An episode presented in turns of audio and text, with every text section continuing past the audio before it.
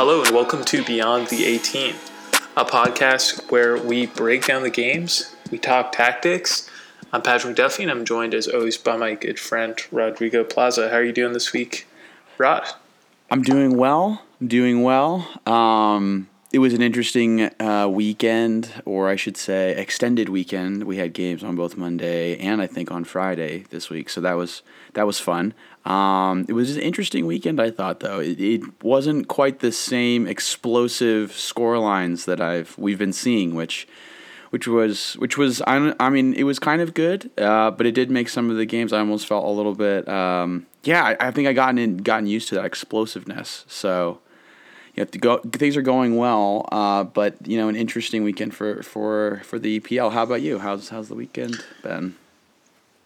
Yeah, I think it's getting a little bit colder, and as it gets a little bit colder, the goals are just, you know, constricting. I, I, I felt the same way. This felt more like the Premier League that I'm a little used more used to from from past years, where there's maybe one or two games that really light it up, and then a lot of games that are pretty cagey and physical and and mm-hmm. you know one one nil nil, a lot more of that kind of score line. We weren't seeing our four three um, or our predicted five five result. Um, I think we're going to talk a little bit about tactically, kind of why that happened in some of these games in particular. But um, yeah, I think sort of the same. I feel a little lower energy coming in this week. It's it's not the the barn burner we've had in the past, but still excited to dig in. And I think um, when the games slow down a little bit, it is kind of nice because you can see tactics a little bit more clearly, and you can mm. kind of spend a little bit more time ruminating over what the manager is trying to do. Agreed. Um, but yeah, let's get right into it. We're going to talk through eight of the games, and then go into doing our, our match of the week and, and close out with some tactical analysis that's really going to dig a little bit deeper on one particular team. So we're kind of saving that game for that time. But I want to kick it to you for our first game, Rod. Yeah. So first game, uh, City West Ham. Uh, final score is uh, one one. Uh, so there was a draw there for City and West Ham. Um, I'm trying to remember our predictions last week. I think you might have called an upset for this game. Am I correct? I think you did. Yeah, I think yeah. I think I did call an upset, and I think I maybe he also mentioned that there might be a tie here. Yeah, it kind of like felt like this could be a look beyond game for City, and yeah, yeah. Well, I think interestingly enough, it was again Michail Antonio who was the difference maker, and you alluded to him possibly causing trouble. Um, he scores the first goal in the 17th minute with essentially a bicycle kick. Uh, it's it's maybe like a half, a semi bicycle kick. Uh, doesn't quite get the full rotation in the air, but I mean, still, I mean, kind of an incredible goal. Ball comes wide. It's a beautiful one touch cross into the box, and he's there to just put it away. It's just a testament to how well he uses his body because there are a lot of players you'll see who are big and strong like him who are able to work people off the ball, shield it well. But he's not only strong and physically able to, you know, handle other players who are pressuring him, he's also just able to use his body well, you know, to distribute his weight so that he can take a shot like that. I mean, that's an acrobatic move from a from a big man. Um, so really impressive goal there. Um, the second goal uh, comes pretty much at the beginning of the of the second half. Um, Phil Foden is subbed in, I believe, essentially for Aguero, um, who was playing in that central striker role. And Foden makes a run into the box, and you know West Ham is playing with their what we've seen recently, their back five, Ogbonna, Ogbonna kind of sitting as that central role. And in this particular play, Ogbonna kind of gets tied up with Sterling making a run into the box and kind of has a very late shift to cover Foden, who's making a run inside, and the ball's passed to him. And it's honestly a very hard pass that he's able to con- kind of settle just enough to be able to turn and get a shot on goal and puts it down bottom left corner, and that ties the game one one. Um, and then from there on, it's it's scoreless, and and the game ends in a draw. Um, you know, a couple things to note. One, Aguero is back in is, is, again back in this game, starting up top, but is subbed at the end of the first half. And Kevin De Bruyne, uh, who's coming back from injury, doesn't play this doesn't play in the beginning of this game, but comes in kind of late to hopefully try to mix things up. Um, I think my my my general thoughts here are that first Uh, to give West Ham some credit, they, they they played pretty well in this game. In the beginning, it didn't it didn't they didn't look super hot, and I thought a lot of that had to do with Aguero being back in the game. I think credit to you too, Patrick, for calling this kind of early on. The thing I see Aguero doing really well for them is he's making penetrating runs very frequently and kind of in that way demanding that the ball gets played through the back line. And when he's not in the game, and I think you see this a lot more in the second half, they don't have that same kind of sense of urgency to penetrate the back line, um, to make those passes. Unless, of course, Kevin De Bruyne is there, in which case it's not being demanded by the forward, it's just being facilitated by the midfielder. Um, and so without either one of them in the game, I think you start to see it get really slow in the second half for them. But to West Ham's credit, they do a really great job of understanding, you know what?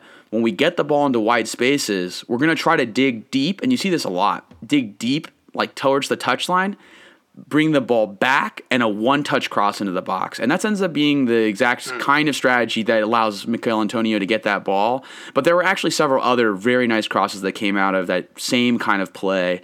Um, and I think that was a big a big piece of how they were finding themselves to be dangerous. Now, Antonio does get hurt. He he has a recurring hamstring injury, and so he's pulled off of the field. And in some ways, I think that that also declawed them a little bit um, and kind of subdued their play from kind of the rest of the game. But a good game for them, I think overall, especially playing a team like City, who's you know obviously got moments of brilliance. Um, the last, I think, few minutes of the game, five or five or so minutes, things do open up a bit. West Ham ends up pressing kind of high, um, and they end up getting countered a bit. And you know, there's a lot of there's a lot of more tussle in the middle that leads to some chances from both sides, but but aside from those last five minutes, it did seem subdued when you don't have Aguero or Kevin De Bruyne in the game, which I think is a big red flag uh, because you shouldn't need just you shouldn't be relying on just two players to make your whole engine you know to be the engine of your entire team. Um, and I was also a little intrigued the sub for Kevin De Bruyne. Uh, I believe if I look at my notes here who did we sub in? He came in for Bernardo Silva Bernardo right? Silva correct. And I, I was kind of confused by that. I felt like uh, Gundogan wasn't really having his best game and also plays a little bit more of the role I'd like to see Kevin De Bruyne play. Meanwhile Bernardo Silva is kind of in the same way that Aguero is, a little more aggressive um, in, in asserting himself and penetrating, making runs in the back line or driving inside. And I was a little bit sad to see that that was the switch that they were going to make rather than pulling Gundogan or even Rodrigo for that matter, um, who are I think a little bit more of a defensive players anyways, and trying to have yeah. a little heavier attack. But regardless, uh, you know, an, an, interesting game, especially I think, and I think a, a well a well deserved uh, draw at least um, for for West Ham yeah, I think your summary was really accurate. I think the one piece I would add is Declan Rice is he's a phenomenal talent for for West Ham. I think he won't be long at that club just because he is so talented. I think he had 100% pass accuracy playing as a CDM against Manchester City. And he had, I think it was, he had like th- almost 30 tackles in this game. He's like really, really, really disruptive, really um, you know, hitting them very hard.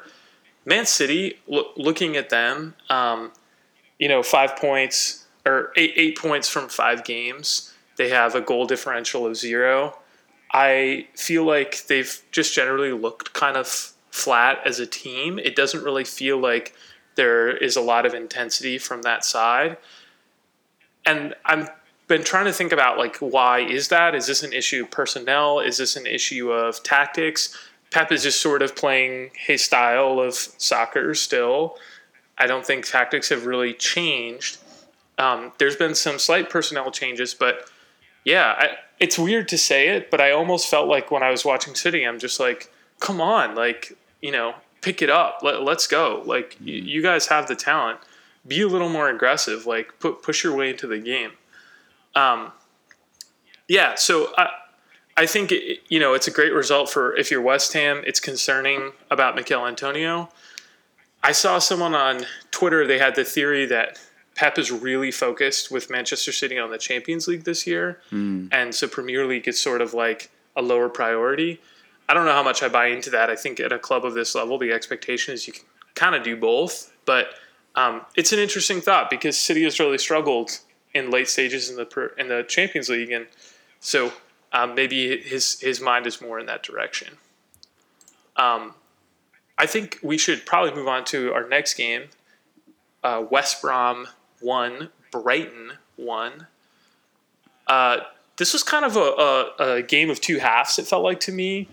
Uh, Brighton it, it, were really, really pressing high up the field and attacking, sort of playing their three at the back. Their wing backs really pushing up. Lamptey attacking a lot in the first half, and um, Brighton get the goal off of this kind of. It's like a cross in to Lallana, and then from Lamptey, and then it bounces back out to Lamptey, and he's. Tr- it looks like he, he he's trying to go in on goal, or maybe he was trying to put it across the front of the goal, and then Ivanovic, uh, Chelsea legend from yesteryear, who's back now at West Brom, he's on the line and he just absolutely smashes a ball off of Livermore, the other West Brom defender's dome piece, like completely decapitated him, and Livermore hits it in.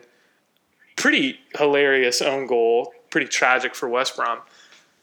But then to West Brom's credit, I thought they were much a better side in the second half. And I thought Brighton looked a little bit lost going forward.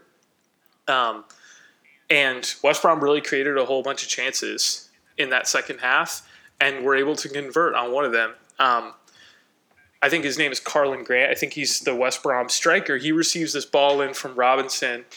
And it just sort of felt kind of like lazy defending from Brighton. Like they weren't really closing down. The the cross came off a deflection, and one of the Brighton players, like maybe if he had stuck out his foot, you know, another inch, it would have really stopped the, the path of the ball.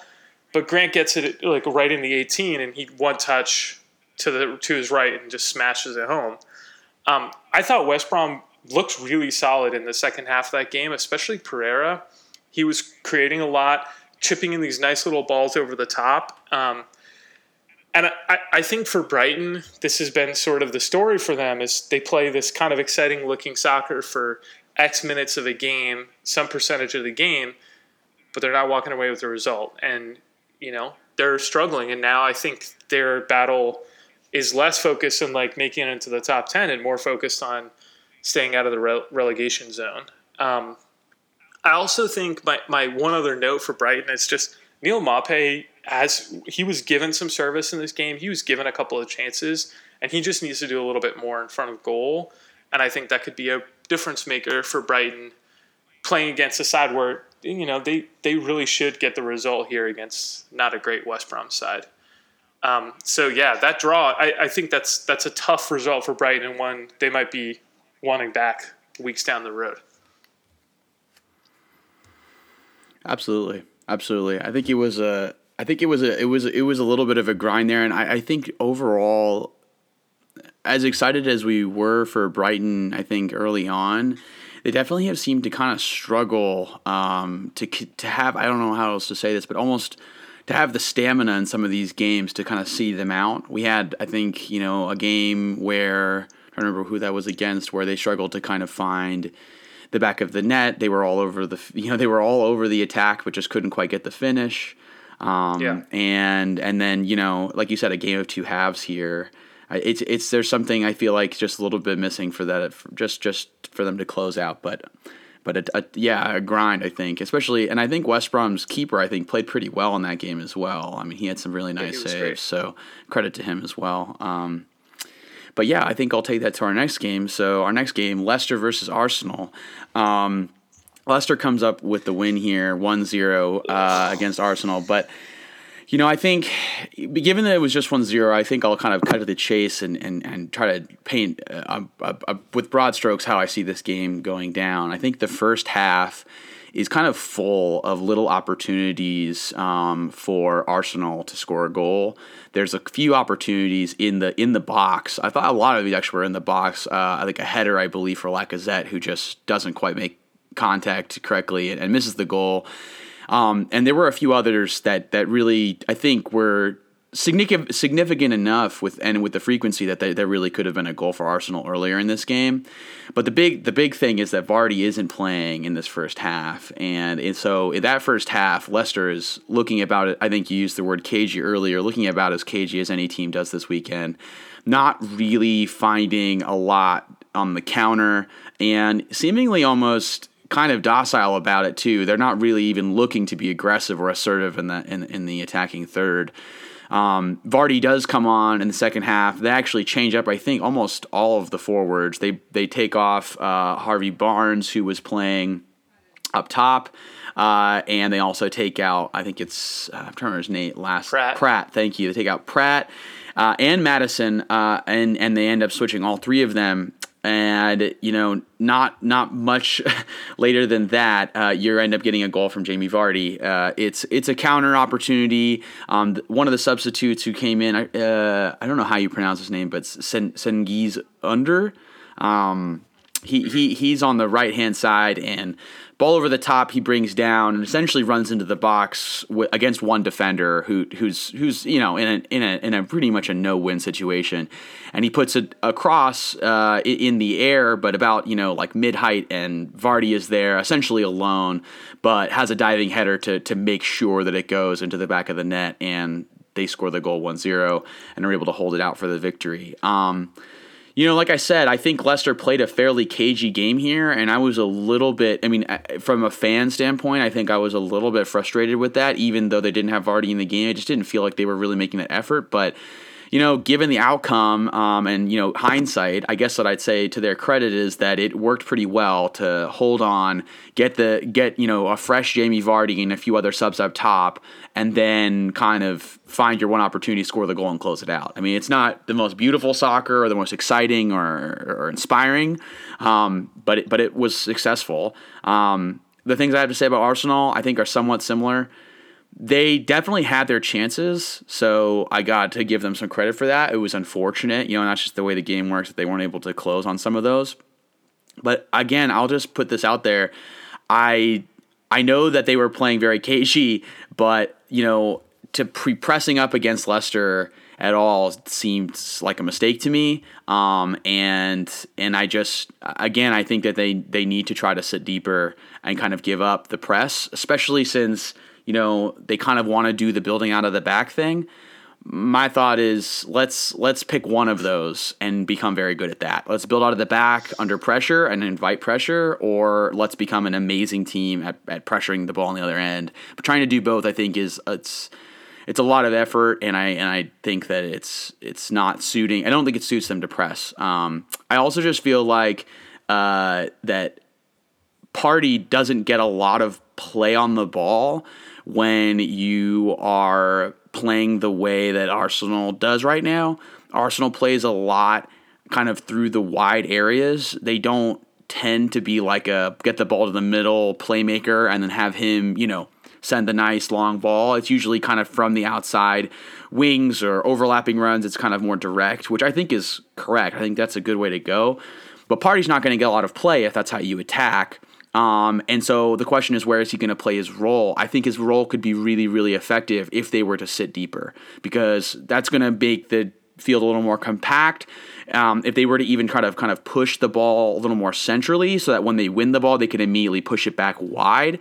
That's going to be a lot of time for him to kind of be playing in a defensive role, hopefully winning balls and starting the attack just by distributing it wide for the players to then send forward and make the run. So you know, it wasn't super flashy game for him. Um, I don't necessarily blame him for that, uh, but it's something to think about. It's kind of how they want to get him engaged in the game, given that you know he's an exciting player that I think we all have, we all feel probably has more potential than was seen in this game at least.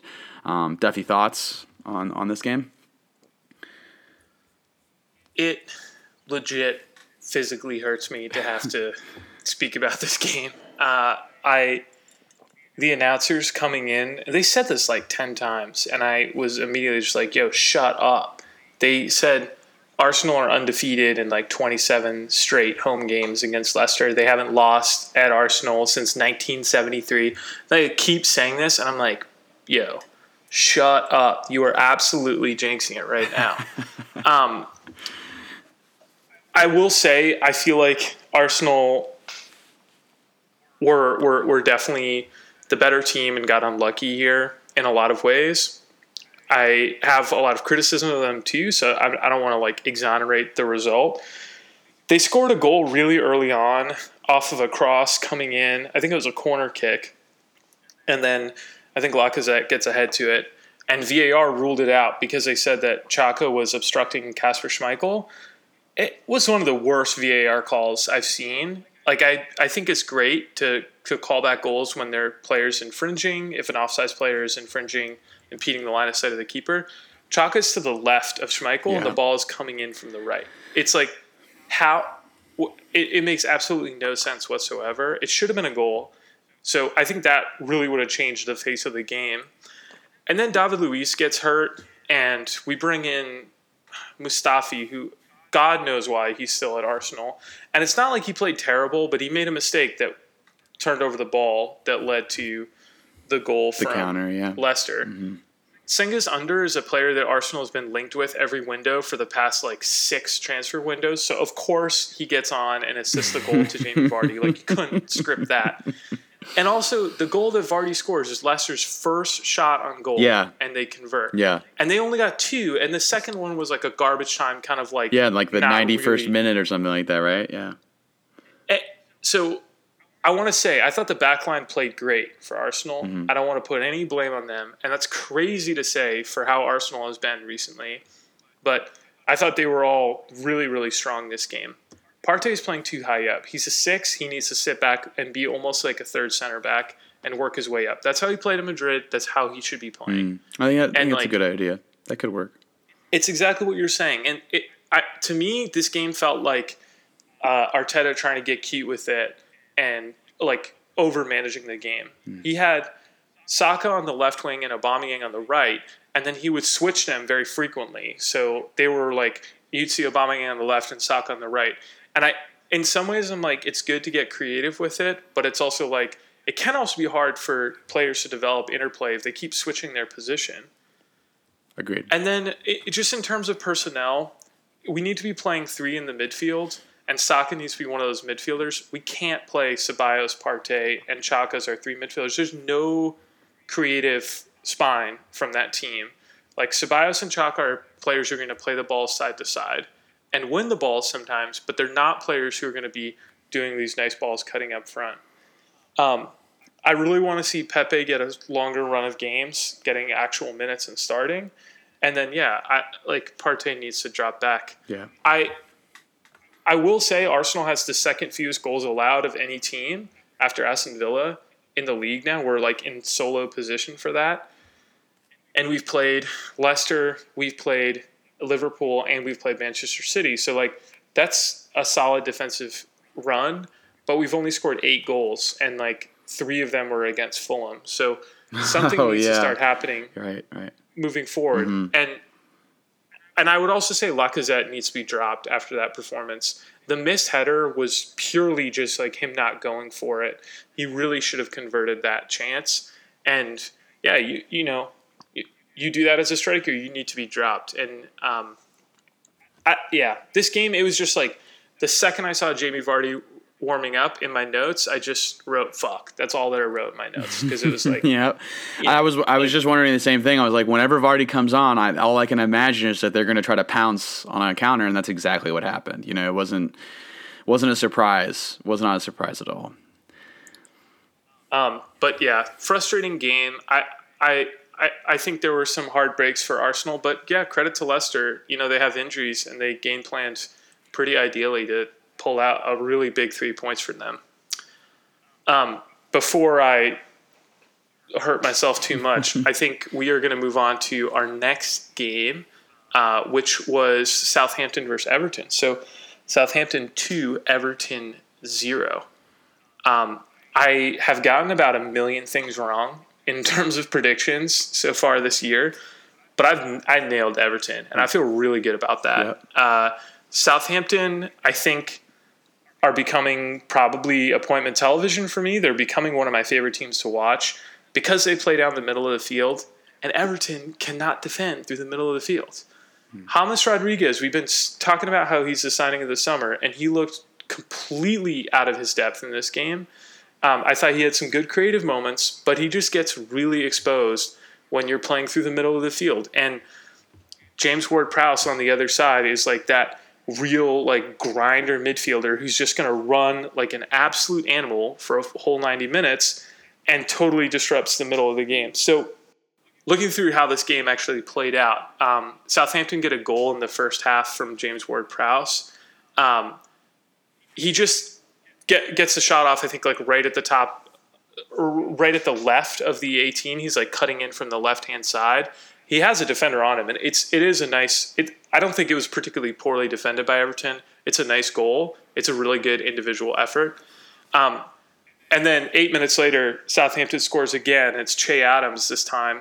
Um, and I think this time it felt more like what I expected to see this game. And Southampton was really winning the ball in the middle of the field. I believe it's Romeu who wins the ball and then gives it off to Danny Ings. And Danny Ings um, releases Che Adams and has a nice little interplay with Che Adams. Again, I think coming in from the left side and they have like a little give and go, and right at the right at the six, Che Adams is able to convert, um, and I, I believe he also put it through the five hole on that goal.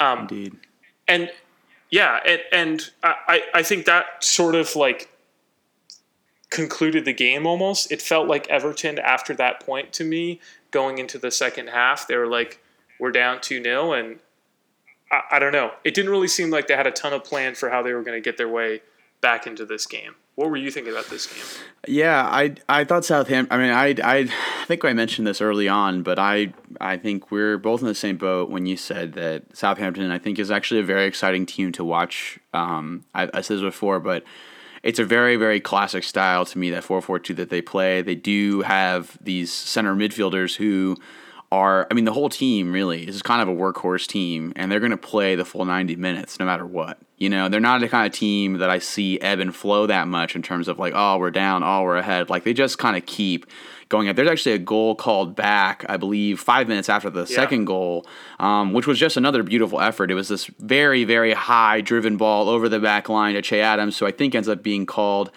back for offsides, although it's, it's relatively close. And he ends up bringing the ball uh, into the box, but but passes it back to the top of the box, and one of the Southampton defenders, I can't remember who it was, just smashes a laser in from from up there, and I mean they they were aggressive and assertive, and they just they definitely dominated Everton in in the first half, and I felt like the second half just never they never really could quite get going.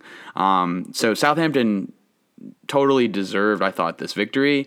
I think that I don't know that they quite have the maybe like depth or individual talent to like take what they have and make it like elite in this league but they're they're a team to be reckoned with, especially if you show up not ready to play. You know, if you come in to play Southampton and you're off in the first five minutes, they can make you pay really quickly, especially with that duo up top. The duo up top between Che Adams and Danny Ings is phenomenal. They yeah. read each other so well. They play the ball between each other extremely well. Um, they totally understand what roles they're playing. When one drops back, the other one's at the high line. When the, the other will, they'll swap. You know, they're they're constantly making plays off of each other. And when you have a workhorse team behind that, uh, it, that's sometimes the only ingredients you need. You know, very, very solid, effort driven midfield with wings flying out on the sides and two guys in the middle who know each other super, super well and can finish on goal.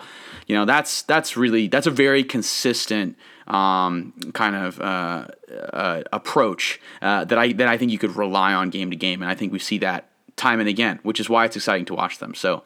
Um, honestly, happy for them to get that win over Everton, and you know it also shows, I think, to a certain extent, where Everton might really struggle against other teams that play an aggressive defensive role and can shut down someone like James. There was not a lot of play through James in that first half, and that that was rough. I mean, granted, I think Richarlison's out of this game for that pretty ugly red card he had, and maybe you know he could have added a little more spice up top. But honestly, James has kind of always been, I think, the playmaker since he is in these at least in these first five six games, and they weren't they weren't really able to make the most of him uh, in this game. So credit again to Southampton.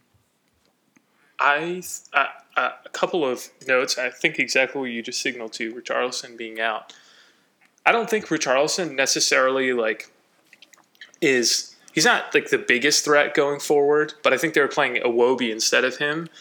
Iwobi like not not a great player, not the same caliber, and I think that yeah totally not in the same caliber. And I think when Richarlison is out there, defenses really have to give him they have to defend him. Like they, they have to show that they're going to do that.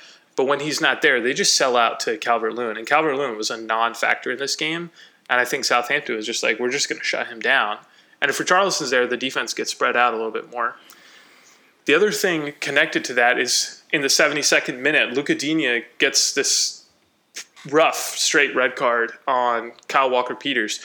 There, I think Everton's strategy was just foul Kyle Walker Peters as soon as he gets the ball on the right and he's making these runs because he was really he's their pacey right back for Southampton. He's like flying up.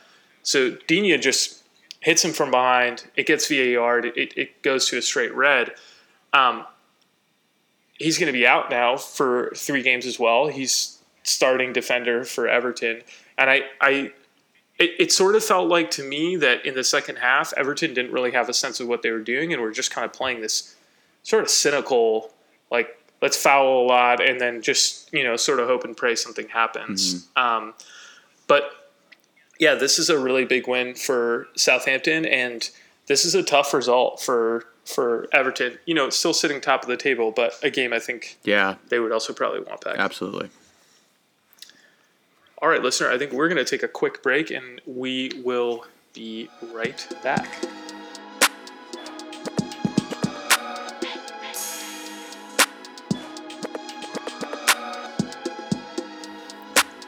Okay, welcome back we are going to go on to our next game. I'm going to kick it to you to talk about your boys, the Blades. The Blades, the Blades.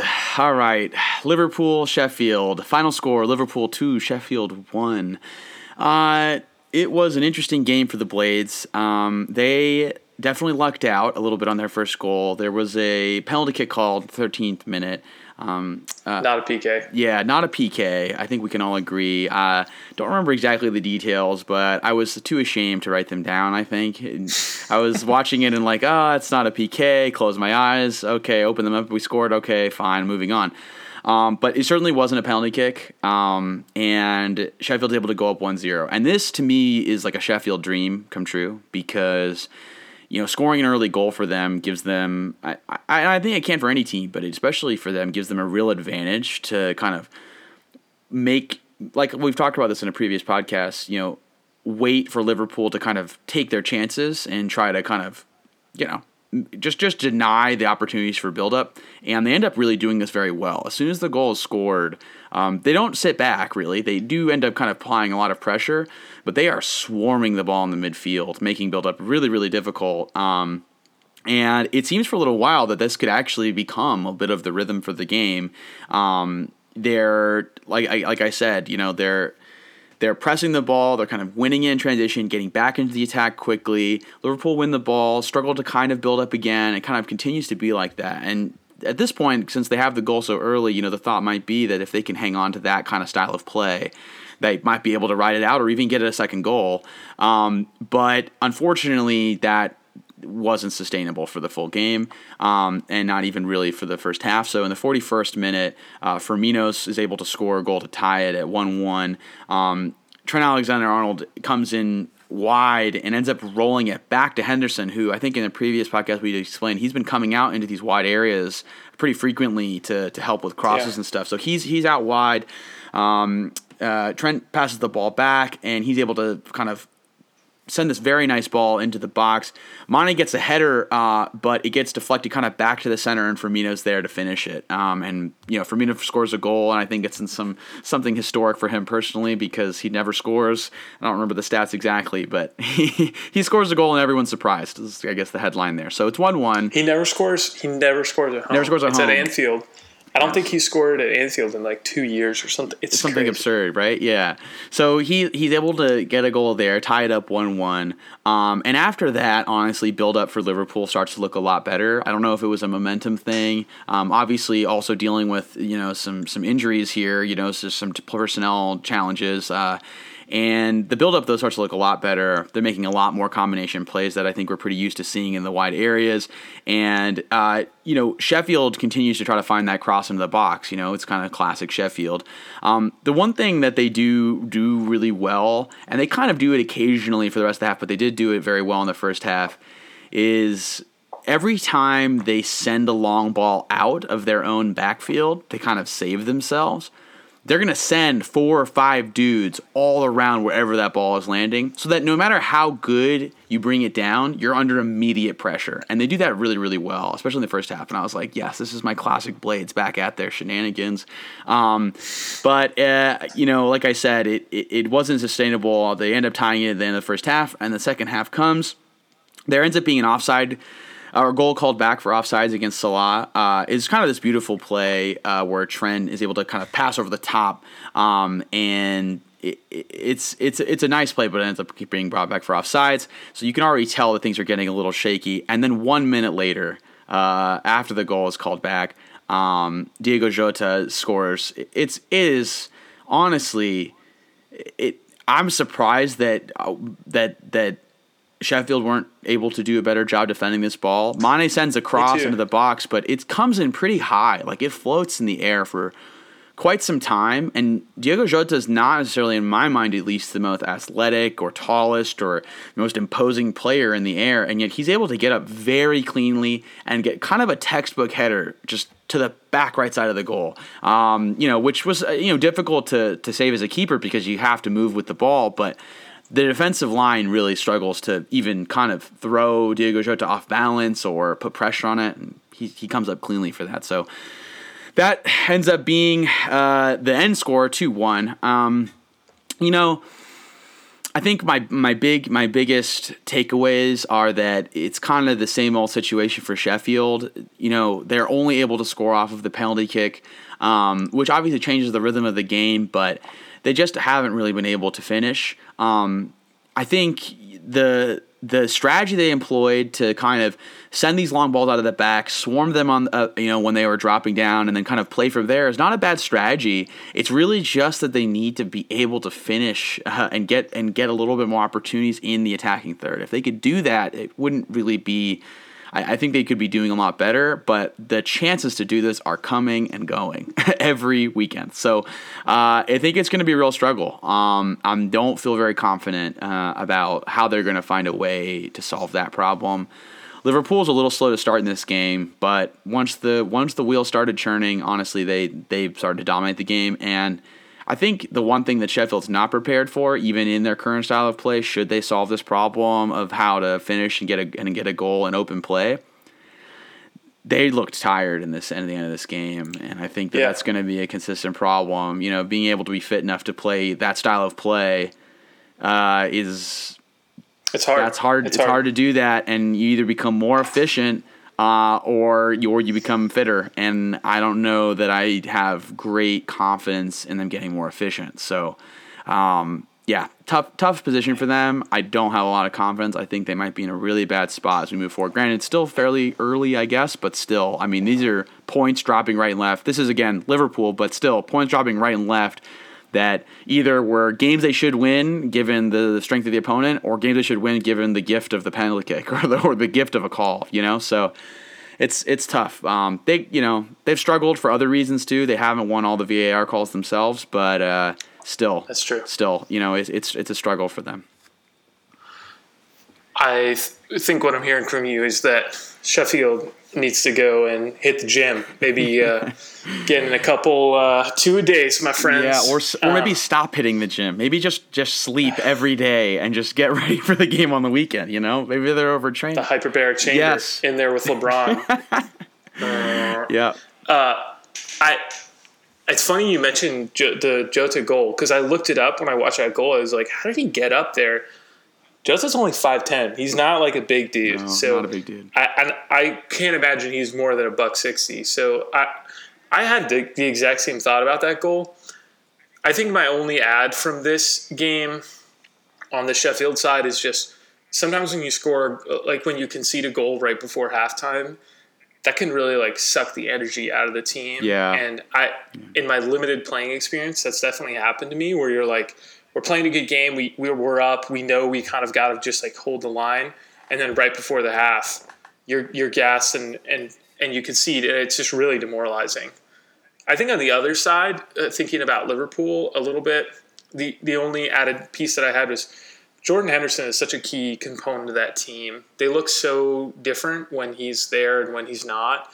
And I know they're they're missing Van Dijk and, and that will be a concern for them moving through Champions League and moving through the Premier League. But I think he is just such an important player. Um, people sometimes talk about like who's the best player and who's the most important player, and I feel like he's a good example of how those two things are different. And in you, you could say it's Van Dijk, and I wouldn't I wouldn't say you're wrong, but in a lot of ways, like when I watch that squad and the way that the tactics are built, he's just he's so crucial um, yeah. to the way the Klopp runs his system. Yeah, yeah, I do think that in that sense he gets underrated. I think the role that he plays, I think it's probably layered. It's not just tactical. It's probably an emotional piece and a leadership piece as well. But he he's he's not a bad player. You know, I think his role has been more limited in certain certain games or styles of play um, in a way that makes it seem like he's maybe not worth his worth his very you know cemented role in that on that starting lineup from for the most part.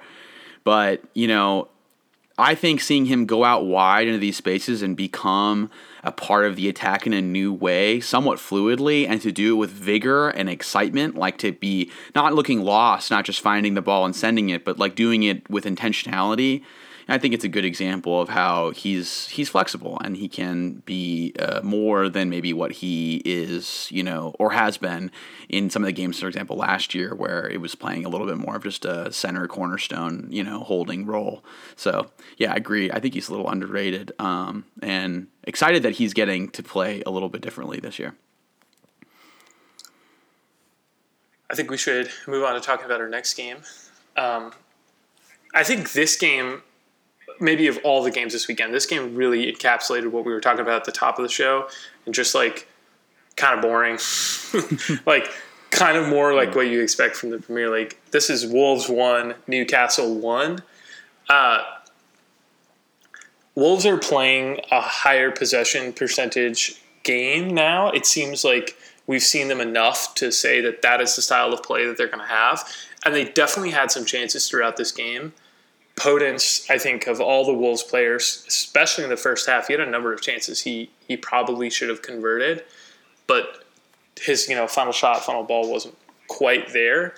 Um, I the way that the game ended up playing out is there's no goals until the 80th minute, and then um, Wolves with a foul in, in Newcastle's end, they put it across the ball comes out. I think it's I think it's getting cleared by a, Newcastle player, and Raul Jimenez is right on the top of the 18, and he rips this beautiful goal. Um, that's a nice one to watch back. So that is a highlight from this game for sure. Um, it's just such great technique from him to hit the ball on the volley. It bounces that it, it, like bounces once right in front of him, and he just smashes it. So uh, a quality goal for Wolves, and you kind of feel like they they they took the game here. They're going to claim the three points. And then Newcastle sort of start to press and attack a little bit more, and the game starts opening up. And Conor Coady, the, the Wolves center back, fouls Callum Wilson right on top of the 18.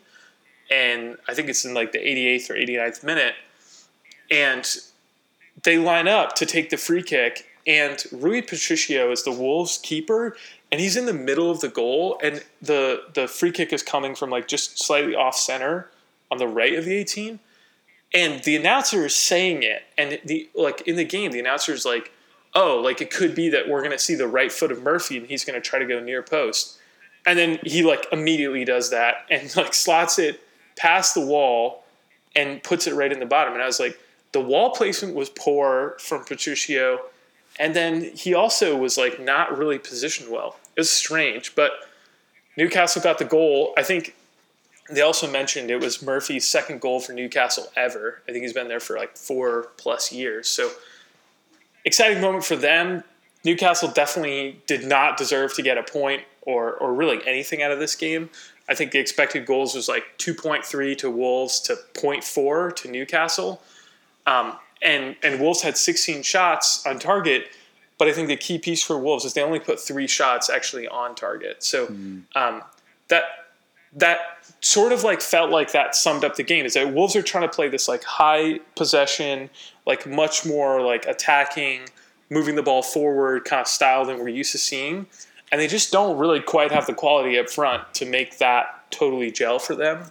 Um, and yeah, the one other piece I think is Adama Traore, again, is coming in off the bench. I don't know how long he's going to be staying at Wolves and playing 15, 20 minutes a game. It doesn't don't really see that as being a role he's going to be comfortable in. So, yeah, keep your eye on Adama Traore. There's been chatter about him getting linked with some other clubs in January. So, interesting to see a player who we generally rate. I've, I've been banging this drum for weeks now, but um, it's it's been consistent. Yeah, you have any any thoughts on this game? No, no additional thoughts. I do think it's. I do. I like. I. I I'm surprised in a not so great way that they're trying to play this higher possession game. I. I think this is a thematic, like across across the league this year. This is how I felt.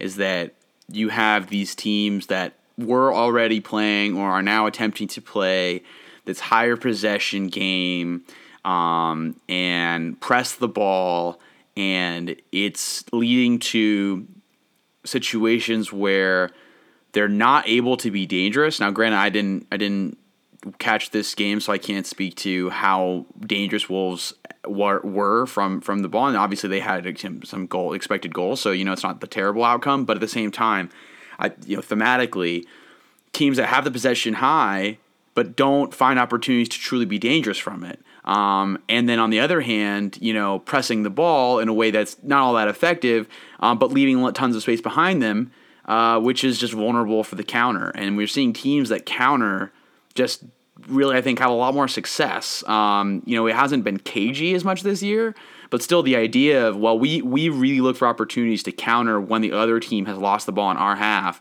that seems to be the hotter ticket right now, even if it's not the more popular one. So I think it's a poor choice for them to be playing that way, especially when I thought like Traore last year, for example, was kind of a, a, a game changing player for them, and I would like to see yeah. them try to utilize that when, like I said, I think it's the hotter ticket right now against the teams and the style of play that we're seeing more prevalent in the EPL. So it's still a little bit, um, yeah, a little, a little, Conf- a little bit weird. Confused. Confused. Yeah. So uh, I'll take this though opportunity to go to our next game, Crystal Palace Fulham.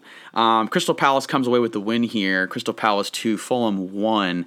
Um, you know, to Fulham's credit, I thought this game was actually fairly even. Um, you know, Crystal Palace is, is finding their opportunities from crosses into the 18, and they're that they're able to kind of bring down and shoot or or find with the header. Um, and Fulham is actually trying to kind of possess into the like kind of possess the ball more. Um, and they don't they're not as successful as, as often as you might hope, but they actually kind of are finding their moments to be dangerous. Um, and and their build up play really wasn't really wasn't as bad as I expected it to be. Um, so I thought that that was kind of an interesting it was an interesting matchup because what I've kind of seen from Crystal Palace is despite how excited we were about them, and I think Brighton and Crystal Palace were two teams I was feeling more excited about, especially earlier on.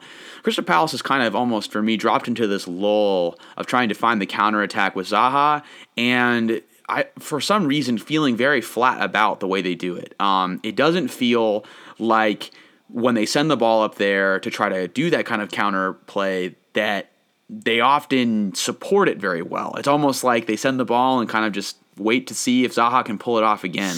Um, and then when they have the ball in build up or on the other opponent, you know, on the opponent's half, um, that's not exactly their their their forte, and it seems like they tend to posture less like that, so they don't do it as often. But when they do, it's also not. It, it's not as effective. I think I was just mentioning this, just talking about this thematically. It's not something they find themselves being extremely dangerous.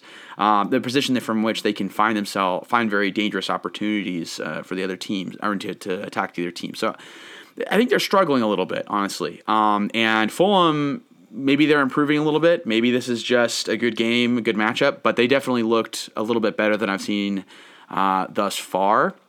Uh, the unfortunate thing is that uh, the first goal for Crystal Palace comes in the fir- in the within the first ten minutes. Um, it's it's a, a Zaha gets the ball, kind of cuts into the middle of, into the box and cuts a few times. Kind of I think gets a shot off or something along those lines, and it deflects around, but it cycles back to him. And when it cycles back to him on the left side, he has like kind of this actually kind of pretty no look pass through the line Beautiful. to Riedewald, who is there to finish, um, and that puts them up 1-0 at eight minutes in. Um, there is a shot that goes off the far post from Lookman 25 minutes in that was a difficult angle, but was honestly a, a nice shot. And, and Mitrovic ends up getting a one kind of this one touch second shot that he just skies. And honestly, at this point, he he should have he should have finished that chance. Yes, I This is honestly, even if the defender did touch it, which I'm not convinced that the defender did, when I rewatched that, I was like, bro, you have to get there before that defender, and you have to finish that. Like, yes. Lookman was really like looked looked like the only guy who who was threatening goal for Fulham eh, throughout that first half, but Mitrovic absolutely should have converted. Yeah, and this has been a like a, starting to be almost a habit of Mitrovic, unable to finish the balls that he's getting paid the big or small bucks to finish. I mean, he he's been given ample opportunities in the last couple of games to put a goal in the back of the net. And I mean, I understand that soccer's a game of, you know, of chance to a certain extent. Sometimes people have amazing shots from half field that, that win games, and sometimes people just don't quite get the bounce they're looking for in the 18. But this can only happen so many times before you have to start looking for another solution. Um, but Mitrovic struggles there to finish that. Then uh, in the second half, Zaha scores again, or not scores again, but is he scores, and you know again is a part of the of the goal. Um, you know, I think the attention actually should be drawn though to Townsend. He sends this very nice ball into the 18 for Batshuayi, who puts it kind of one touch low across the six to a sliding Zaha, who taps it in. I think he kind of runs into the post there, and for a second I thought he might have done some serious damage, but he ends up being okay. Um, but really, really well executed. And all told, Townsend, I think, is man of the match in this game. He is sending yeah, nice balls in. He's also playing really well defensively. Like, despite what I had to say about them feeling a little bit less excited, Townsend seems to be the guy kind of carrying the flag in this game. And Zaha is Zaha, so when he gets an opportunity in the box, he's going to be, you know, selfish in a good way and try to make something happen. Um, but I think it's Townsend who's kind of, like I said, carrying the flag, kind of driving the team forward. So a good performance for him. Um, so that's 2 0. In the 94th minute, um, there's, there's another goal. I don't even really remember how it happened. Uh, but like I said, it's so late in the game at that point that, you know, it's more or less a non factor, uh, and the game goes down 2 1. Um, like I said, Fulham look better in this game, but I'm afraid to say that it's more likely because of the matchup. Um, Crystal Palace just, like I said, they look flat, and um, they know it's kind of obvious what they're trying to do, but that's not. It doesn't feel like a team effort. It doesn't feel like a team effort. I think a lot of the time, and uh, and that is gives Fulham a little more room to build up and, and do some stuff. And Mitrovic and and others, I think, just struggle to finish uh, in this game. So tough result uh, for for for for Fulham. I have a question for you mm-hmm. related to this game. Yeah. Without looking, where do you think Crystal Palace are on the table right now? What place do you think they're in? Uh, tenth.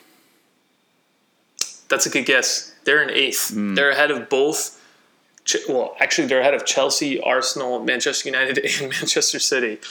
Again, very early days. That's crazy. Um, and I don't really think they've had. Oh, I think they've only played United as like a, a, a big game for them, yeah. so they've had a pretty favorable run of games. But um, yeah, I mean, you know, you get three points. Get three points. Um, so that's the funny. Yeah, I, I, had I very very similar thoughts to you. Um, I think the only like piece that I would wanted to add in thinking about this game is just Crystal Palace needs to think about how they set up against teams that are going to be playing a little bit better of a defensive block and sitting back a little bit more. Fulham just isn't Fulham was kind of playing this higher line, and I and I think that works favorably to Crystal Palace hitting the balls over the top. And I agree with you. There was no follow up on that, but I'm like, if Crystal Palace really wants to have like a solid mid table or, or better finish this season, then I want to see them develop their game when they're playing against like a, a team that can play seriously five at the back and I. I, I, hear you. This this is my one kind of stab. Uh, maybe it's not a stab, but my one comment I'll make before we move on. I I read an article about how depressing it was that Zaha like wouldn't get picked up by a bigger team this year and how it's just like this whole history of him kind of coming to the Crystal Palace and and and how it's just kind of been waiting his turn and he's just kind of faded into the background. And this honestly feels like the Zaha depression tour right now for me in Crystal Palace. Like he's he's he's doing it he's trying to do it and everyone's just kind of like feels a little bit sad for him and it's all just a little lackluster in the end and that's that's that's when I when I draw that picture in my mind. I think there's a lot of things that feel right. So, um, but anyways, yeah, a, a game, a game, all the same. A game, another a game. Spurs Burnley, uh, Tottenham one, Burnley zero. Um, I watched this game with a friend who's a big Spurs supporter. A terrible experience, personal experience. Really had a pretty brutal soccer weekend. Um, Burnley were great in this game. I, I don't want to go too hard on on the tactics here. I think Jose was very smart. He rotated the squad a lot um, in ways that I think really, you know, are minded towards Europa, and they have big fixtures coming up. A lot of fixture congestion. So he switched his his left and his right back. He brings in Ben Davies and he brings in Doherty, switches out Aurier and Reguilon, giving them some time, which I think was a smart thing for Jose to do. And then Spurs just sit back. They don't do jack shit this whole game. Um, I think like this is really the kind of soccer that we expected to see from Jose Mourinho. And we've seen it moments with Spurs, and it's just like Spurs are going to sit back. Their center backs play really well. Alderweireld and Eric Dier have a great game.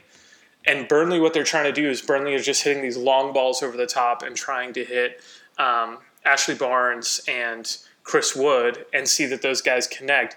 And they had a ton of chances. I thought Burnley had so many chances in hitting those guys and in getting these one on ones, but Eric Dier and more Toby Alderweireld were just like up to the task. And throughout the game, they were just kind of physically winning the fight and being able to hold them off. Alderweireld got a really bad like head gash in the beginning of the game, so he, he had his head bandage, and part of me was wondering like maybe getting elbowed in the head like knocked some sense into him because I don't think he's a particularly great defender, but he played he he to his credit he was really excellent. Um, Gudmundsson is the other Burnley player who had a couple of chances, and I had noticed like right before the half, he had a couple of really good good opportunities, and he kind of scuffed both of the shots and not really challenged Lloris with some serious saves. Um, and then Burnley in the second half, they have this amazing chance, and that stupid giant head, big dumb idiot, Harry Kane, heads it off the line. It's like, what striker on what team is defending on the line and is doing like an amazing header to save the goal for? I can't be asked with him anymore. But it, it's a great play by Kane, and it definitely saves the result for Spurs because not five minutes later, Spurs are on the break, and um, yeah, and, and they're able to come in and win a corner kick, and then off of that corner kick, Harry Kane gets a header. That header comes off of him, and Son makes this really like nice run into the space no Burnley defender really steps up, and, and he slots it home for a really nice header assist to Harry Kane. Um, and that kind of wrapped up the game. Burnley had, you know, trying to press and like play a little bit more open and having a couple of chances to close out, but it didn't really ever feel totally in doubt. I think um, Spurs just defended really well, played pretty compact, really sat back, and we're just kind of waiting for Burnley to walk into the game and try to hit them on the break. Um, to Burnley's credit, they they also defended really well and, and broke that down and prevented that from happening. And then it's sort of this this kind of one moment um, of of brilliance from Kane and Son that's the difference maker. So I don't want to praise Jose too much for like tactically masterminding this against a very bad Burnley team. Um, I think what I would praise him for is what I said at the top is he did rotate the squad, and I think when you can get three points and you can rest some of your key players, that's a really, really key thing to do. And that's key to working your way towards a title challenge. Um, any thoughts on this game? No, not too much I want to add. Um, I, I, I continue to be impressed by Harry Kane playing just kind of, I mean, just playing the full field. I mean, I have this thought, and I don't know that it's the perfect parallel, but I have this thought about the way I talk about Kevin De Bruyne playing on City and how, hey, you know, he's this guy who's clearly being the facilitator for your team. He's clearly your best player. Um, I think he's the one who is able to kind of activate, galvanize, and attack. Although I think in this game we saw this week, you know, Aguero also played a role in that, so maybe he's not the only one, but and I said, drop him deeper, get the ball to his feet more often, make him more of a playmaker. I mean, not playmaker, but give him more opportunities to, to make plays um, rather than playing him so high.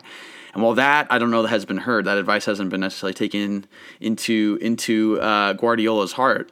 Uh, I didn't know that about Kane, uh, but seeing him play all over the field, I think, is a good example of kind of a simple solution, simpler solution. Like, hey, this guy can play kind of anywhere, uh, in the sense that he can make an impact anywhere. He can play with the ball at his feet well. He can make good passes. Why don't we have him play in a little bit more of a role that drops back? And I mean, him saving that goal uh, is uh, is one thing. I mean, that's just you know a moment in time. But at the same time, I think giving him that freedom to roam has been a really big a really big asset to the way that Tottenham play, and I I think it's an exciting thing. Um, I'm excited to kind of see how it develops in the long term. I imagine teams will begin to try to shut that down more, and whether that will create opportunities elsewhere or there will be a more, you know, like what what will grow or evolve out of that that that theme. So I'm excited to see that, but not a lot to add about this particular game.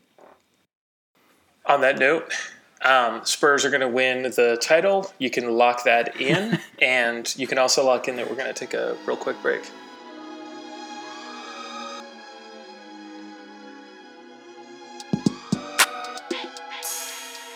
Okay, welcome back. We are going to talk our game of the week. Uh, Chelsea zero, Manchester United zero, a nil-nil draw for the game of the week. Stunning game of the week. Stunning. Uh, yeah. Only beyond the 18 would pick such an electric. And for those who've been paying uh, attention, game. those who've been paying attention, uh, there was some contention before this episode about whether it should be Chelsea, Manchester United, or the game we'll be talking about a little bit later, Leeds, Aston Villa. Uh, but again, how can we pass up an opportunity to talk about Chelsea and Manchester United both struggling to score against each other in a full 90 minutes? I mean, Oh yeah, Fat Frank first the gym teacher. Um, I really disliked this game. I felt like it was just coached by two really conservative guys trying to cancel each other out. It just felt like very soft coaching. Felt like let's play the let's just counter what the other team is going to do, mm-hmm, and that mm-hmm, just mm-hmm. that's that's so soft to me. Yeah, very Brexit, very conservative. Yes, uh, I I I hear you. This game was this game was definitely. Um, I don't know if cagey is quite the right word, but it's not far. Uh, it definitely was conservative. It was possibly cagey. I think the way I would describe this game is you look at the first 15 minutes and Chelsea has the ball uh, a lot more, uh, I think, in the game overall, but they are possessing the ball, but they refuse to kind of step in to the attacking half without first trying to draw uh, Manchester United out. So you'll see this play where you know not play one singular, but just play in general, where the two central defenders are just passing the ball back and forth and slowly drifting back into their own half, kind of trying to bring. Uh, Manchester United out of their own half. And Manchester United, I guess the way I describe it, don't really want to take the bait. Um, they they kind of refuse to cross that line, and so it's very very kind of slow and conservative as they kind of bring that ball back and then try to swing to the side. Nope, bring it right back to the middle. So it kind of kind of looks that way. For me, having been screaming at the television for Manchester United to play the counter, I was uh, a little bit thrilled for them to see what I thought was like some discipline to not take that bait. Um, it was arguably frustrating as a fan to watch your team not take the bait. I can only imagine what it would feel like if you were a player on the field being like, what the fuck am I doing just standing here? But at the same time, I do think that this is the way they're supposed to play. Um, the thing that I thought was where they struggled was especially in the first half, they weren't really able to find the through balls as well. There were a couple yeah. of chances that were really big, and I don't even I'm trying to remember exactly when they happened, but there were a few pretty massive saves from Mendy. Um, balls through to Rashford, who just couldn't quite finish, but they didn't have a lot of them, right? They weren't frequently able to make that happen. Um, and maybe if they had just been able to generate more, they could have had that, it could have found a goal there. Um, but yeah, definitely, it definitely was the vibe was Chelsea trying to kind of bait them out. I think part of that for United is they were playing Fred and McTominay along with Bruno in the middle, and I heard someone call them like the garbage men or the trash collectors. And I think defensively, that's a really good description of McTominay and Fred. That those guys really do clean it up in the middle. Oh, like they were, disrupting play, mm-hmm. winning their one on ones. I thought especially Fred was really good in defending in this game. Yeah. But then on the other side of the ball, they're still the garbage men, especially McTominay. That dude cannot hit a forward pass right. In the right place if his life freaking depended upon it. Yes. And I think that that really, uh, like, I, I, think I wrote it down. Um, in the first 10 minutes, McTominay misses his pass, like, like yards off. He has four missed passes in the first 10 minutes of the game. And, you know, he, he's there to give you some defensive spine, and he really offered that. But yeah, you're not going to create a whole lot when your midfielder is just yards off. Right. So let's talk a little bit about that in term, in term for this game of the week. So our starting lineup, right, features a 4-2-3-1 for Manchester United with Fred and McTominay, McTominay holding in the middle. You've got Daniel James on the left and Juan Mata on the right. Um, now, I've been calling for McTominay to be in the starting lineup for a while now for exactly this reason. I don't think that this is the kind of team that plays through the middle very well. I think they should be playing out wide and they should be playing very directly, right? So for me, I think these were great choices. And I think they didn't score the goal, but honestly, and I don't know, we should uh, let's get the research team on this. I don't remember what the expected goals was for this game, but I want to say that Manchester United had some pretty fat chances. Not a ton of them, but they were pretty big. And they just needed to capitalize on those ones. And they didn't involve a lot of build up from Scott McTominay or Fred, but that they didn't need to. So I think it was honestly a great I think it was a great personnel choice there. But let's look at the other side of the of the coin. We have a start here for, on the uh, for for Chelsea. We have a three four three with Chilwell and Reece James playing as the wings on the outside. And I think it was an interesting point that you made last week about Chilwell maybe having sometimes some defensive oversights, you know, him playing in a more attacking role and not always being able to fill in the space behind him. And the back three, we have Azpilicueta, Thiago Silva in the middle, and Kurt Zouma on the left.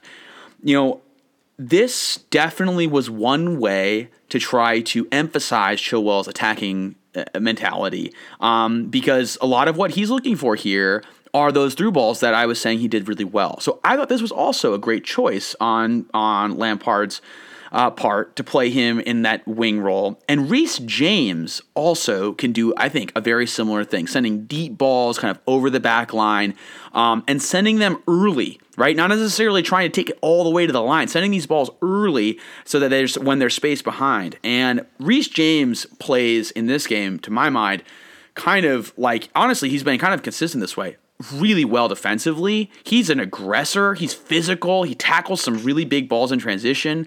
Um, nobody has a perfect game, but I thought honestly he did that. Both of those wing players did their jobs well. Where I thought Chelsea struggled was Christian Pulisic. Uh, was in the starting lineup, and so was Kai Havertz. Uh, both kind of a little bit tighter in behind Timo Werner, um, but essentially a 3 4 3. And I have some notes about both of them. Um, I think that Pulisic is a good player when you're able to meet him with the ball into space behind. But I just sometimes I don't really see his ability coming to fruition to create combination play with the other players around him. You know, it's not always a solo effort by any means, but he kind of always needs to be guy on the end of the combination. you know, not at the beginning or the guy in the middle of it. Um, and I thought that he kind of struggled to make an impact that way. Kai Havertz also, I think, plays the ball too frequently to feet. Like Timo Werner's making a run and he plays the ball to his feet on the run. And that just doesn't really make a whole lot of sense to me. Timo Werner plays pretty well, I think, in the space behind, and a through ball that penetrates would be good rather than one that goes directly to feet. Yeah, can I say something about that? we were in a group chat talking about exactly this thing. I just kind of feel like Kai Havertz stinks. Like I haven't seen anything. He had that one nice game against Barnsley, and I'm like, I'm glad you can beat a championship team, guy. But I want to see you actually play in the Premier League. And I, I have a lot of tolerance for players who are clearly like figuring out position and figuring out spacing and not necessarily making the right runs. They're getting used to the team. They're building into the system. They're figuring that out. But the guy, like you said, he, missing passes, like hitting passes at runners to where they were rather than where they're going to go. And it's like, that's what you're supposed to do. And that is not different from when you were at Bayer Leverkusen.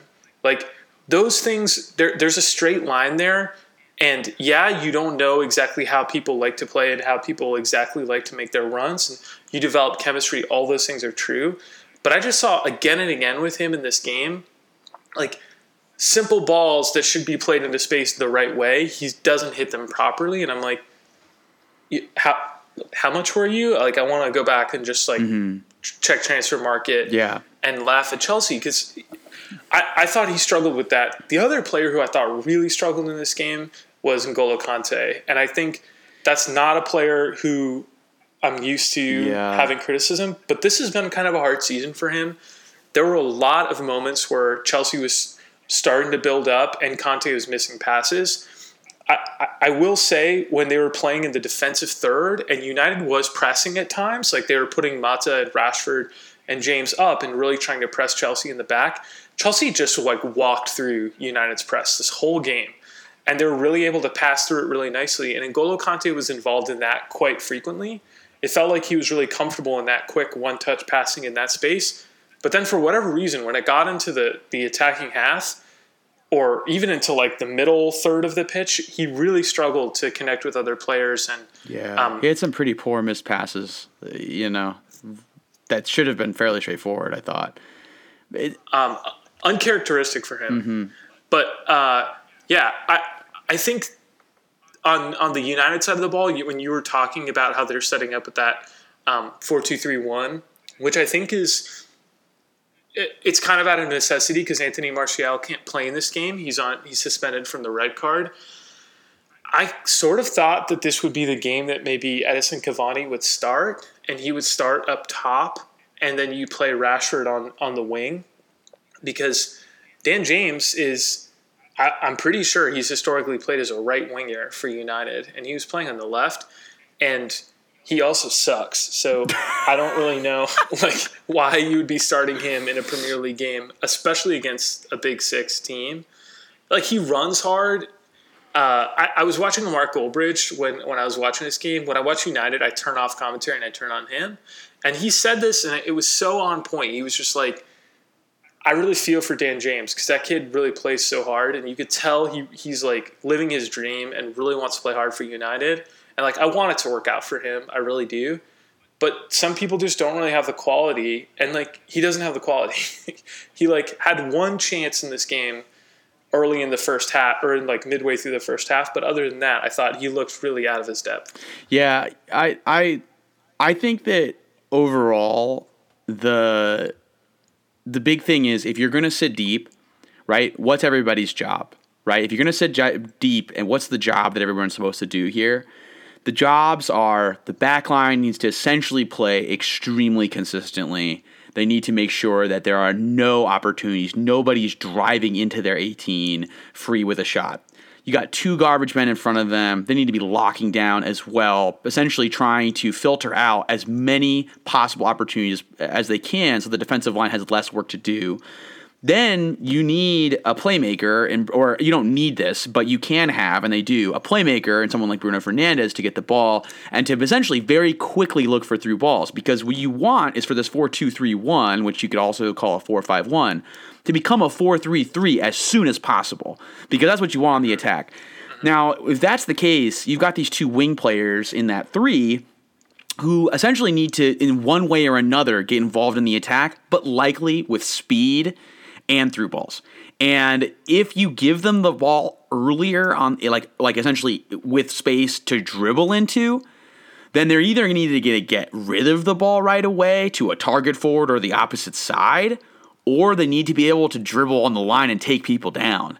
Um, and I don't know. I think Daniel James does okay when he has the ball in space, you know, behind the defense but so does pretty much anybody. I mean, that's like the dream yeah. place to get it. Um, I don't think of Daniel James as the kind of guy who sends really nice 45 yard diagonal balls to the opposite side early in transition play to make it, you know, a counter on the opposite side, right?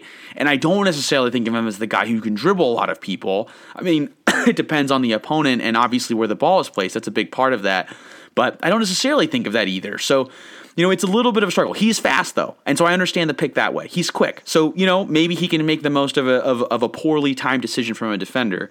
Um, That's true. And and and Rashford playing up top, you know, I think totally makes sense given the personnel that they had available and and and in general his speed, but. The one thing you can do there that doesn't have to be raw speed, although it can be, is you can play somebody who's a little bit more physical. And this is actually kind of funny.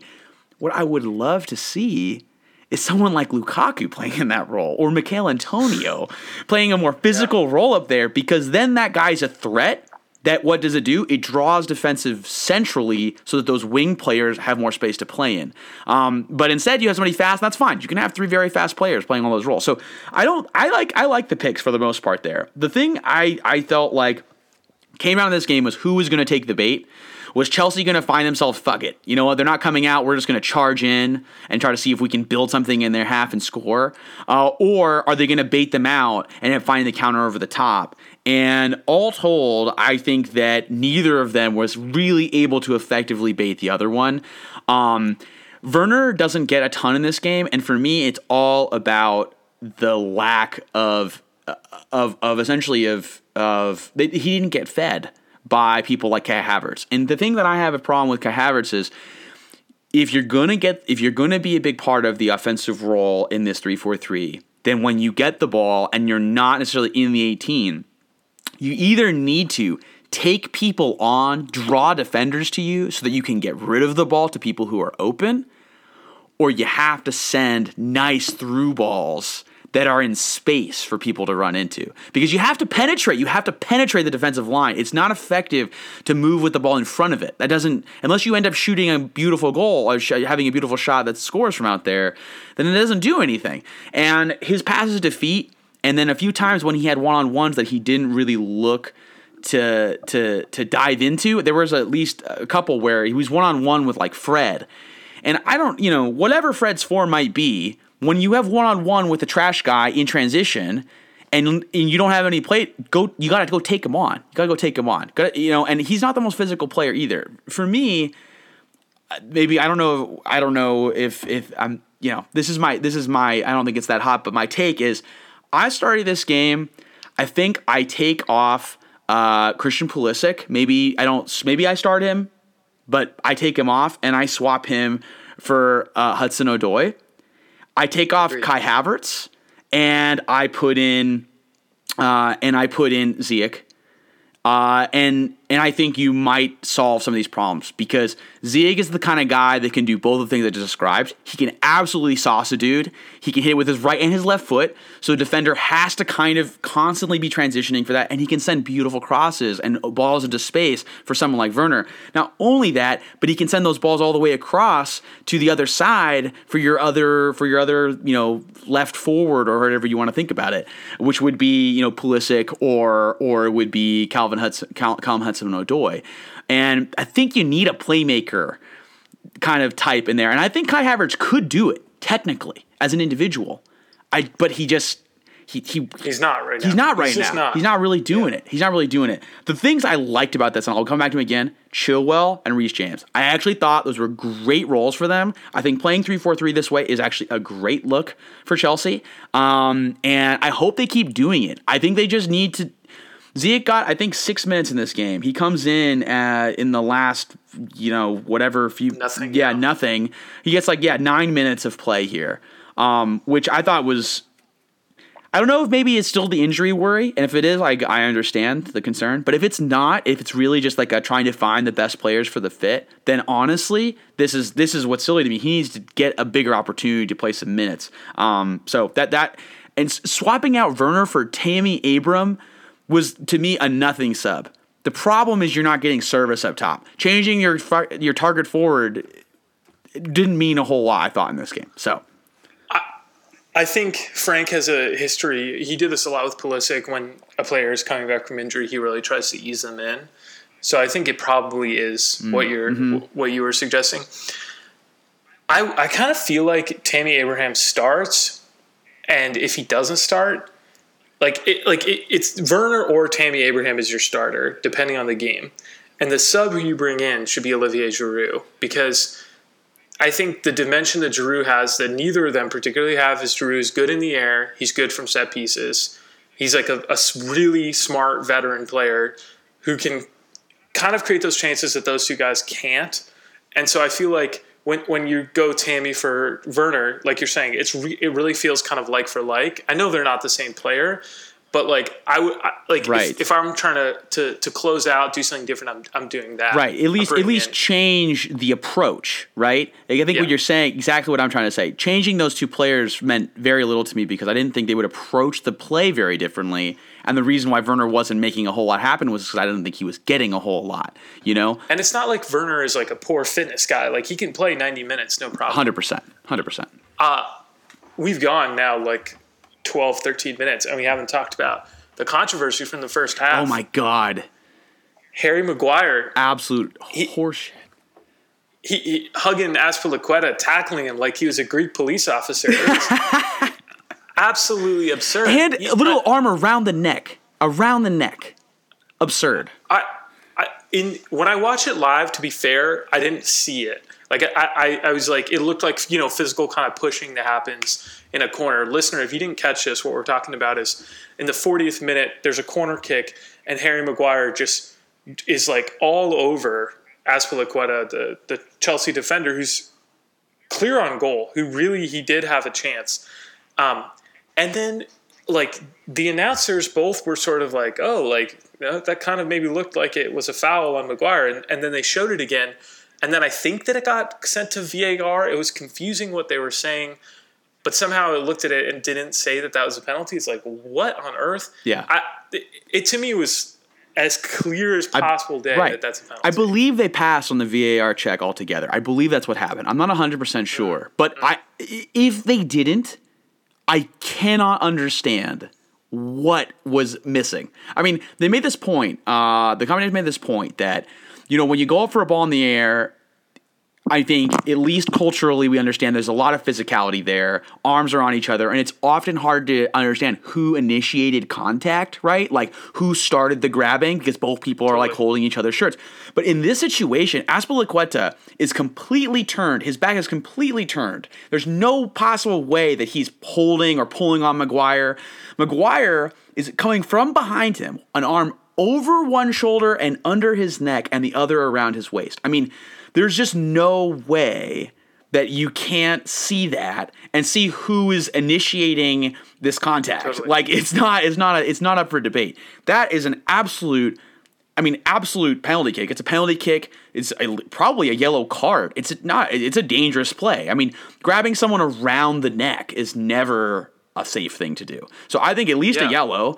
Um, and I couldn't believe that that got that that got away uh, from from VAR if it was checked or not. You know, like clearly an opportunity to score, and I mean, no no evidence, no further evidence needed. I mean, smoking gun in his hand. You know what I mean? Like, I, I couldn't believe that that was that that was lit up. That should have absolutely been a penalty kick. And, and and a goal hopefully uh, for for for Chelsea. Um, tough, really tough turn of events there. Yeah, I, I think if, if you're Chelsea, you do feel a little hard done by that. Um, I I think when when you were the the other point that I had thinking about this game was when you were talking about substitutes for Chelsea. Uh, I think on the other side, thinking about the subs that Ole had for United, he brings on Cavani and Pogba at the same time, and he pulls off Mata and, and Daniel James to really switch up the shape. So they're going now with uh, more of a diamond, I guess, in the middle. So that they're having Bruno up top, Pogba kind of sitting, um, I think, in the right with McTominay back and Fred on the left. So really similar shape. I might have mixed up those sides there, but they they are kind of running that diamond like they were. That was very successful against PSG, um, and Cavani coming up to offer a little bit more attack up front. So it kind of shifts into being more like a 4 4 2 um, from that point moving forward. And I, I, Cavani came on, and I was like pretty intrigued to see. I'm, I'm, I'm intrigued to see how he's going to develop at United and like what he's going to look like as a player there. And almost instantly, I think his first touch on the ball, Yes. he just missed the goal. Yes. Like Bruno got in this great touch to him, and he like just puts it to wide to the left. and and then I don't know if I saw him touch the ball again the rest of the game. And that that was the thing that I was thinking about is like, you know, Dan James and Juan Mata. Mata had a good chance in the first half. Dan James had a sort of half chance in the first half. But like I kind of think with with those guys that almost seems like it lends itself a little bit more to pressing. And I thought United at times were trying to press with them a little bit. And I would have been putting in Cavani because I feel like Cavani is the kind of I would have started Cavani and I would have run this 4-4-2 Mm-hmm. because I think that that allows you to sit back a little bit, but then like you can totally see a Bruno pass freeing up Rashford, Rashford making a great run and being able to find Cavani kind of playing in that like Martial role, running in and and, and getting the finish like that. I could really see that attack like really working, Mm-hmm. but I think Ole was you know thinking a little bit more defensively. I and and maybe part of that too. And I was wondering about this is just the weather in the game. It is raining a lot, Yeah. and I think there is probably some sense like you know we got to be a little bit more conservative and. On a sunny day, maybe this game is, is played and thought about a little bit different. But um, yeah, Yeah. I, I think I, one one thing I'll note on the subs while we're while you're mentioning it, just that you know, Donny Van de Beek still gets zero minutes in this game. Crazy. And I, I think that when you think about the way that you like, for example, if you want to play the counter.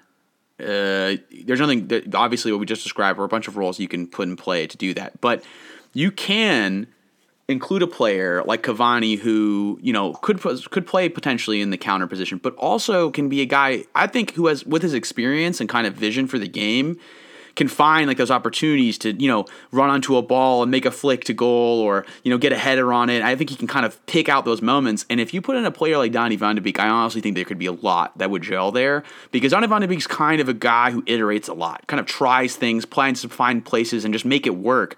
And I think Cavani could probably read a lot of that off the ball and kind of find the one-two to finish there. Um, and you might have to make another a few changes here and there to make that to make that happen. But you know, if you're really looking for speed on the wings as well as the top, you don't need to do all of that all at the same time. You can move Rashford out wide. You mean cap keep those spaces kind of open for speed and use the top a little bit more as for playing in the box when you do end up there, right? Because you know the game naturally finds yourself with possession up there sometimes. And I think Cavani and somebody like Donny Van de Beek would be honestly very effective in there, but you know that's that's for I think uh, hopefully another another iteration and a little more time to see what Cavani does on this team. But uh, yeah, it was. Whew, I'm I'm I'm I'm I'm still steaming about this game. I didn't even know it. yeah, you you said it really well. You called it the game that could have been. The game that could have been. Agreed. That's such a good description for it overall. Yeah, absolutely. I do I do agree with your take that it was a conservative approach to this game. I think it was the smart approach for both teams. Um, so I don't fault them for that. But this was not a game where anybody came in to kind of siege the castle and the other team was looking to hold the hold the door. You know, both teams were kind of inviting, I think, some pressure. Um, and unfor- I, honestly, I think unfortunately for Manchester United, Rashford couldn't finish. You know, he had he had several chances in this game, essentially one on one with the keeper. And Mendy, I think, also deserves some credit. He had a great game. Um, Yeah, very solid. Always hard to compare with Azpilicueta. I mean, Azpilicueta, sorry. Uh, uh, Arrizabalaga, Mr. Kepa himself, because, you know, the difference is obviously huge. but at the same time, I do think just, uh, you know, at a, at a better standard, he still had a very good performance. Think we're going to take a quick break, listener, and when we come back, we're going to close out with some quick predictions.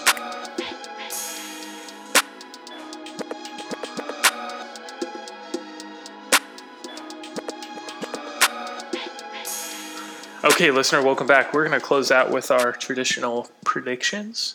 Um, Rodrigo, want to start with? Let's start with guaranteed three points of the week. Where are you seeing a guaranteed three points? Guaran- looking at the Guaranteed three points. Uh, you know, it's funny. My eyes immediately go uh, to Man City, Sheffield United. Um, I three points to Sheffield, Natch. GG's uh, Pep. Um, I I as much as I want to see an upset in that game, City has been struggling, but Sheffield has been struggling more. Um, and I think that's going to just I think I think City's going to come into that game. They're going to play uh, they're going to play their kind of possession style and you know, Sheffield's going to end up trying to take a chance every now and then on a run, and then they're just going to get bullied from behind. Um, and the confidence, I think, will be high. Uh, and, and, and if Aguero plays in that game, especially, like I think they're going to get chewed up. I think that's a good call. Um, I think beyond that game, there are actually a lot of really even games um, coming up. Like I think there are a lot of games I'm excited to see both in terms of teams with really different styles playing and and teams that I think are just going to be pretty well matched. Um, for me, I think I'm picking Tottenham versus Brighton as my guaranteed three points. I just think this game reads like Jose will sit back. Brighton is going to try to do their nice looking attacking play. And then Tottenham is just good enough to defend that and so much better on the counter and will really make them pay. Yes. I think Brighton is going to get really suckered into this game. So um, this feels like a, a, a runaway win for Tottenham. What about your underdog? Who are you feeling is the yeah the team that might pull a result out? Well, I was I got caught here between between two. Um, I think I'm gonna go. Oh boy. Well, you know, I have to pick one for game of the week anyway. So I'm gonna go ahead and say that I think Leeds is going to beat Leicester. Um, I I'm I'm I'm concerned that uh, even if Leicester tries to play something rather cagey, Leeds Leeds Leeds' whole loading the spring thing. I don't think they're gonna really. I mean, I don't think they're gonna care. Um, and I think they might be able to counter. And the question for me is whether they're gonna start Vardy or not, and how many minutes he's gonna be able to get. Um, mm. So that that's a big thing for me. Um, there's another game that I was looking at, which was Liverpool West Ham, but I'm also a little worried about Michail Antonio being able to make that happen um, because he came out of this last game with the, with the hamstring thing. So we'll see. But I'm going to go with Leeds over Leicester. That's a great pick. Um, I think I'm going to really take a, a, a big shot in the dark here. I, am going to say Newcastle's going to draw or beat Everton this weekend. Mm. Um, Everton is without Richarlison. They're also going to be without Lucas Digne, and I think both of those players are really very important to the way that Everton plays.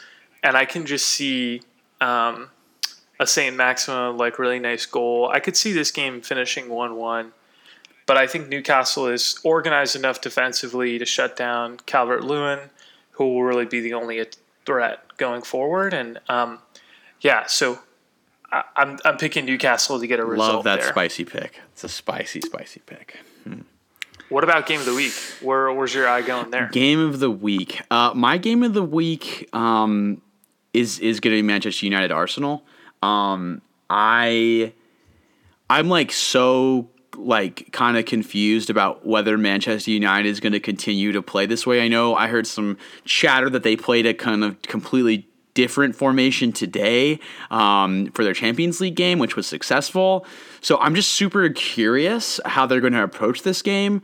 And I don't know that I have real evidence to believe this, but I think Arteta is going to hopefully kind of break through some of the, the the walls I think that he maybe even has put up for himself around how this Arsenal team should play. And I also have this feeling that despite whatever the the style of play will be, um, if Partey is going to get a lot of minutes uh, in this game, which I, I, think he will, I hope he will, he might also start to just make it, find a way to make an impact. He seems like the kind of guy who might just find a way to make an impact in the game, just reading what's going on. So I'm kind of interested. I'm just very intrigued to see what happens in that game. Um, so hopefully it's an exciting one. I I think that's definitely the game that most people are the most excited about. I have massive existential dread. I know what's going to happen in that game, and yeah, don't even really want to think about it. But um, so in in that spirit, I think actually the game that I'm really excited to watch is Sunday morning. Aston Villa is playing Southampton. Um, I'm really getting into watching the way that Southampton play, playing through the middle of the field. Um, playing with a lot of pace, playing with that front two that we talked about. And Aston Villa, you know, this kind of has to be a get right game for them after a really disappointing loss to Leeds.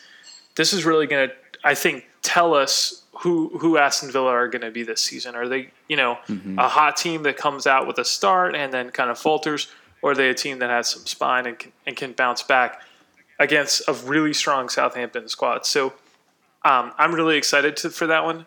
If I were to just throw out a guess for the score, I, am saying 2 2. I think it will be mm. a, a, lot of goals, and uh, I think it'll be a fun game to watch. Oh, yeah. Let me throw a score, score on the Man United Arsenal game. I think that game ends 1 1.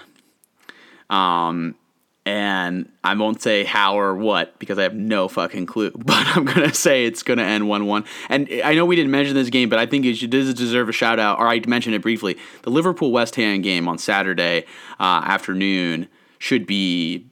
I think interesting. interesting, especially given the personnel issues with Liverpool right now, and if Michail Antonio is like fit and ready to play, he can obviously do damage as we saw this week. So that could be that could be an exciting game as well. That's a great call. Well, Rodrigo, this was great getting to talk to you as always. Um, looking forward to these games coming up. We have one on Friday, Friday Night Football. So um, we will be back into the thick of the Premier League in no time.